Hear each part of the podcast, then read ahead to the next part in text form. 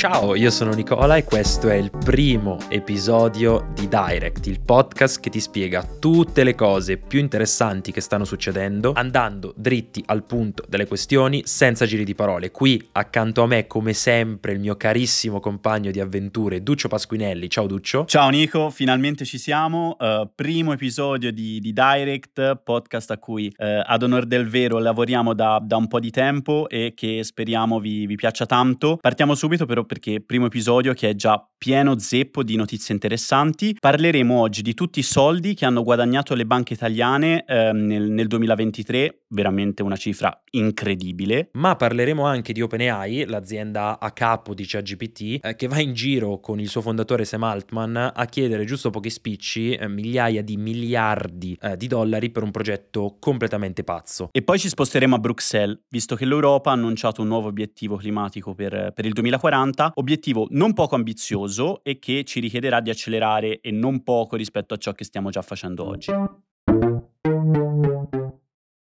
so se l'hai visto, ma settimana scorsa sono usciti i dati ufficiali su quanti soldi hanno guadagnato le banche italiane nel eh, 2023 e non lo so, ti dirò, non Posso dire, guardando i dati, di essere rimasto troppo stupito, perché vabbè, era abbastanza nell'aria che il 2023 sarebbe stato eh, l'anno dei record. Però cavolo, ci sono alcuni numeri che sono veramente da capogiro. Eh, pensa che le 5 banche più grandi, 5 banche italiane più grandi, eh, hanno registrato utili pari a 21 miliardi di euro, che eh, banalmente rispetto all'anno prima, quindi rispetto al 2022, eh, segnano un più 65%, eh, che poi di base già il 2022 non era proprio un anno in cui avevano fatto la fame, visto che eh, avevano comunque guadagnato 13 miliardi. Però comunque il salto non è mica banale. Guarda, i dati li ho visti e se è vero che in generale non mi hanno lasciato stupefatto, uh, visti, visti grandi nomi, quello che non mi aspettavo proprio è il risultato della buon vecchia Monte dei Paschi. Uh, Monte dei Paschi che mh, considerata da almeno dieci anni uh, un po' il brutto anatroccolo del, del sistema bancario italiano, probabilmente ha ragione, che zitta zitta ha fatto però un comeback stile, stile LeBron nel 2016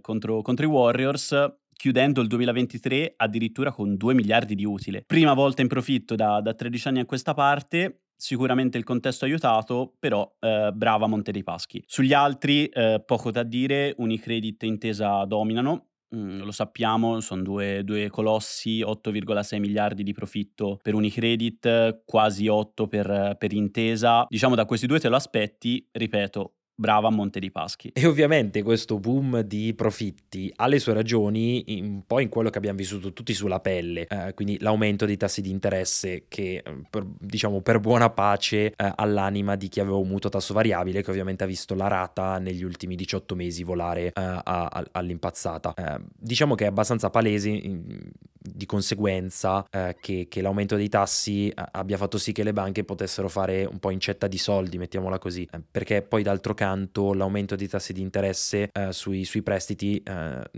non ha, uh, non ha, avuto la controparte nell'aumento dei tassi di interesse sui depositi, quindi uh, banalmente quanto pagano a me, a te e, e, a quelli che ci ascoltano per uh, i 5 euro che personalmente ho sul conto corrente. Ovviamente questi, questi tassi di interesse positivi per, per la clientela non si sono mossi granché, quindi è chiaro che diciamo, la forbice è andata a tutto, a tutto favore della banca. Certo che vista l'annata, eh, tutti sti gran bei soldoni dalle banche, la famosa tassa sugli extra profitti di cui il governo Meloni aveva parlato ad agosto del 2023, diciamo, era abbastanza visionaria, no? tra, tra, molte virgolette. Poi di questa bella storia di, di, tassare gli extra profitti non è rimasto granché. Mm,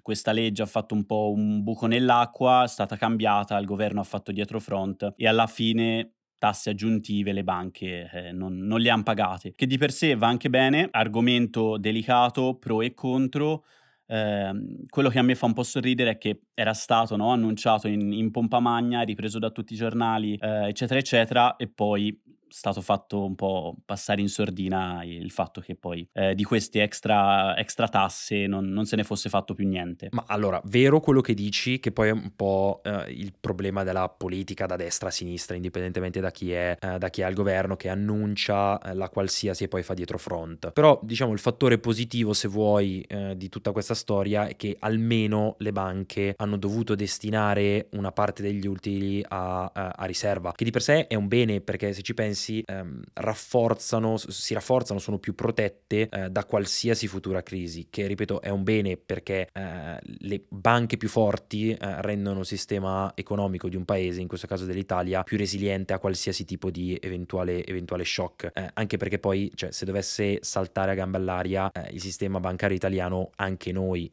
in generale il sistema economico italiano, ma anche noi che lavoriamo, semplicemente abbiamo dei risparmi, saltiamo all'aria con esso, quindi voglio dire, male, così male poi non la, non la, non la vedo.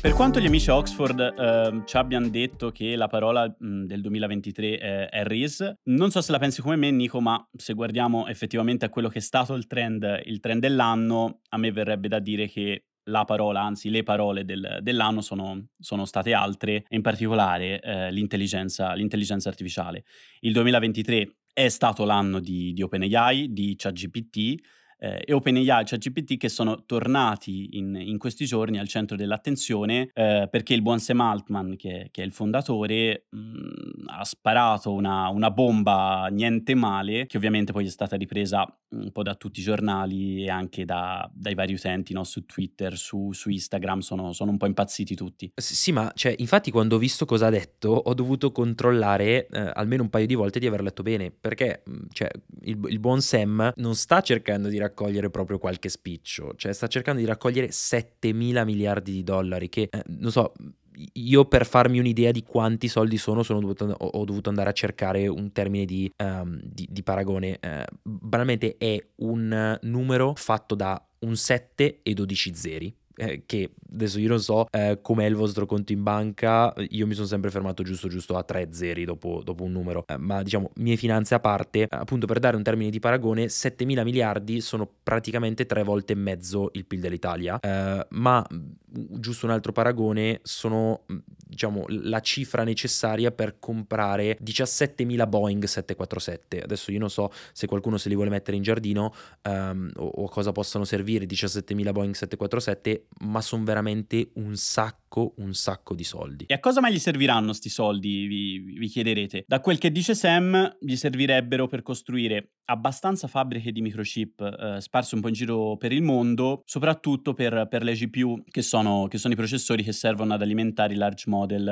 eh, che, che, utilizza chat. E l'idea è appunto di raccogliere così tanti soldi da costruire abbastanza fabbriche da essere totalmente indipendente eh, dagli, altri, dagli, altri, produttori di, di, microchip. E questo perché eh, nel corso dello scorso anno, di questi primi mesi del 2024, si vede che OpenAI si sono accorti che affidarsi a produttori terzi, diciamo, non è, non è sufficiente, visto che è capitato molto spesso eh, che questi ultimi non riuscissero effettivamente poi no, a star dietro a, alla richiesta di, di, chip da parte eh, di OpenAI e non solo, lo sappiamo, ci sono stati colli di bottiglia alla produzione per quanto riguarda i chip di Apple, di Tesla, eccetera. Quindi mh, mm, Sam Altman probabilmente ha detto, sai cosa, eh, raccolgo 7 trillion e questi chip poi me li, me li, vado a costruire da solo. E ovviamente per racimolare tutti questi, tutti questi soldi il buon Sam li sta andando a chiedere in giro. Uh, ovviamente uh, Sam Altman ha amici molto più potenti di quelli che uh, possiamo, possiamo, avere noi nel nostro network, ma neanche loro avevano tutti i soldi di cui, di cui Sam ha bisogno. E, e di fatto quello che ha fatto è andato a bussare alla porta degli Emirati Arabi, quindi um, neanche i suoi amici della Silicon Valley avevano il budget per, per stargli dietro. quindi insomma li, la sua idea sembra essere quella di andare a chiedere i soldi ai re, a, a, ai re del petrolio per finanziare questa diciamo nuova corsa all'oro, che non è l'oro nero a cui sono abituati, diciamo, i petrodollari, mettiamola così, arabi, ma uh, è il nuovo oro dell'era dell'intelligenza artificiale, che sono queste benedette GPU, uh, eh, di cui, non so, possiamo tranquillamente tutti star certi che sentiremo parlare almeno nei prossimi 5-10 anni uh, che, che ci aspettano.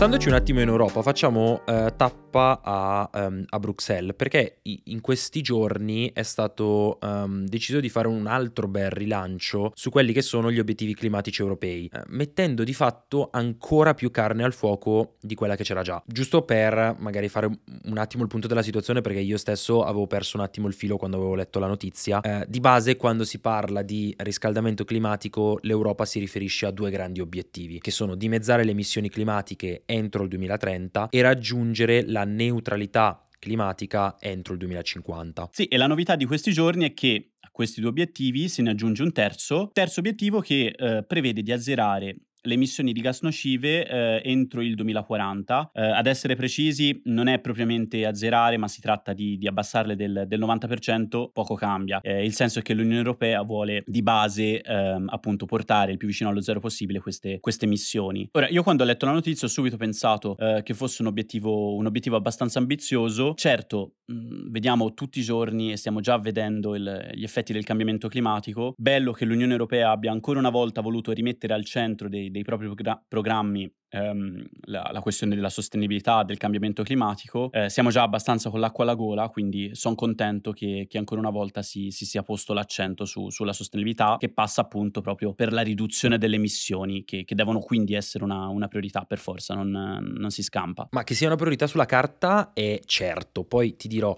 eh, agli atti secondo me siamo ancora ben lontani da raggiungere anche solo i primi due obiettivi, perché non solo dobbiamo ridurre le emissioni che produciamo, ma dobbiamo anche aumentare aumentare la nostra capacità di assorbirle, che ad oggi è ancora molto scarsa, fosse anche solo per limiti comunque tecnologici che eh, sono necessarie diverse innovazioni ancora per arrivare, per arrivare, a quel punto su larga scala. Vero, siamo, siamo abbastanza lontani ancora, però fammi spezzare una lancia eh, a favore dell'Unione Europea che devo dirlo, ha fatto grandi passi avanti negli ultimi anni, proprio a livello di sostenibilità e, e di clima. Banalmente, se guardiamo all'ultimo anno, abbiamo tagliato del 20% l'uso dei combustibili fossili, abbiamo aumentato la produzione delle rinnovabili e abbiamo anche raggiunto il record di elettricità prodotta utilizzando solare ed eolico. Ti dico, niente male. Eh, gli obiettivi sono ambiziosi, lo sappiamo, il 2050 si avvicina velocemente, secondo me però siamo sulla strada giusta. No, ma questo ovviamente non lo, non lo metto in dubbio, cioè lungi da me fare il catastrofista e, e non so, dire che ormai è troppo tardi, eh, perché sicuramente le opzioni ci sono, ci stiamo muovendo nella direzione, eh, nella direzione corretta. Però, vabbè, diciamo, a parte, a parte questo,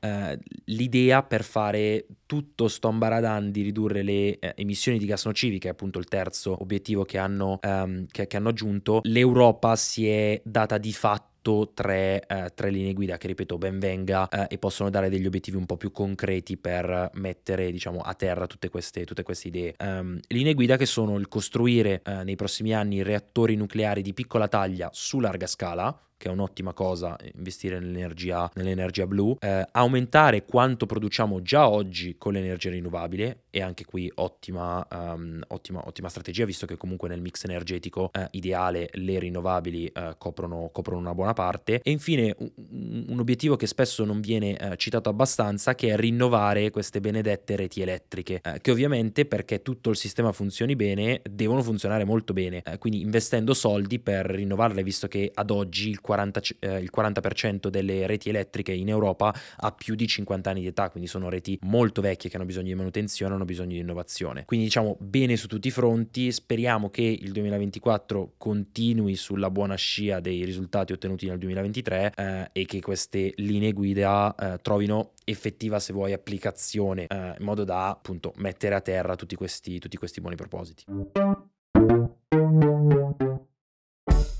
Quindi riassumendo, le banche hanno guadagnato un sacco di soldi nel 2023, mentre della famosa tassa sugli extra profitti è rimasto poco. Il buon Sam Altman va in giro a fare l'elemosina per raccogliere eh, giusto giusto 7 mila miliardi di dollari e rivoluzionare il settore della produzione di GPU. E l'Unione Europea aggiunge carne al fuoco sugli obiettivi climatici, puntando a ridurre praticamente a zero le emissioni di gas nocivi entro il 2040. Ma per oggi noi ci fermiamo qui. Ci risentiamo sempre su Direct ogni mercoledì e sabato per spiegarvi spiegarvi tutte le cose più interessanti che stanno succedendo andando dritti al punto delle questioni senza giri di parole.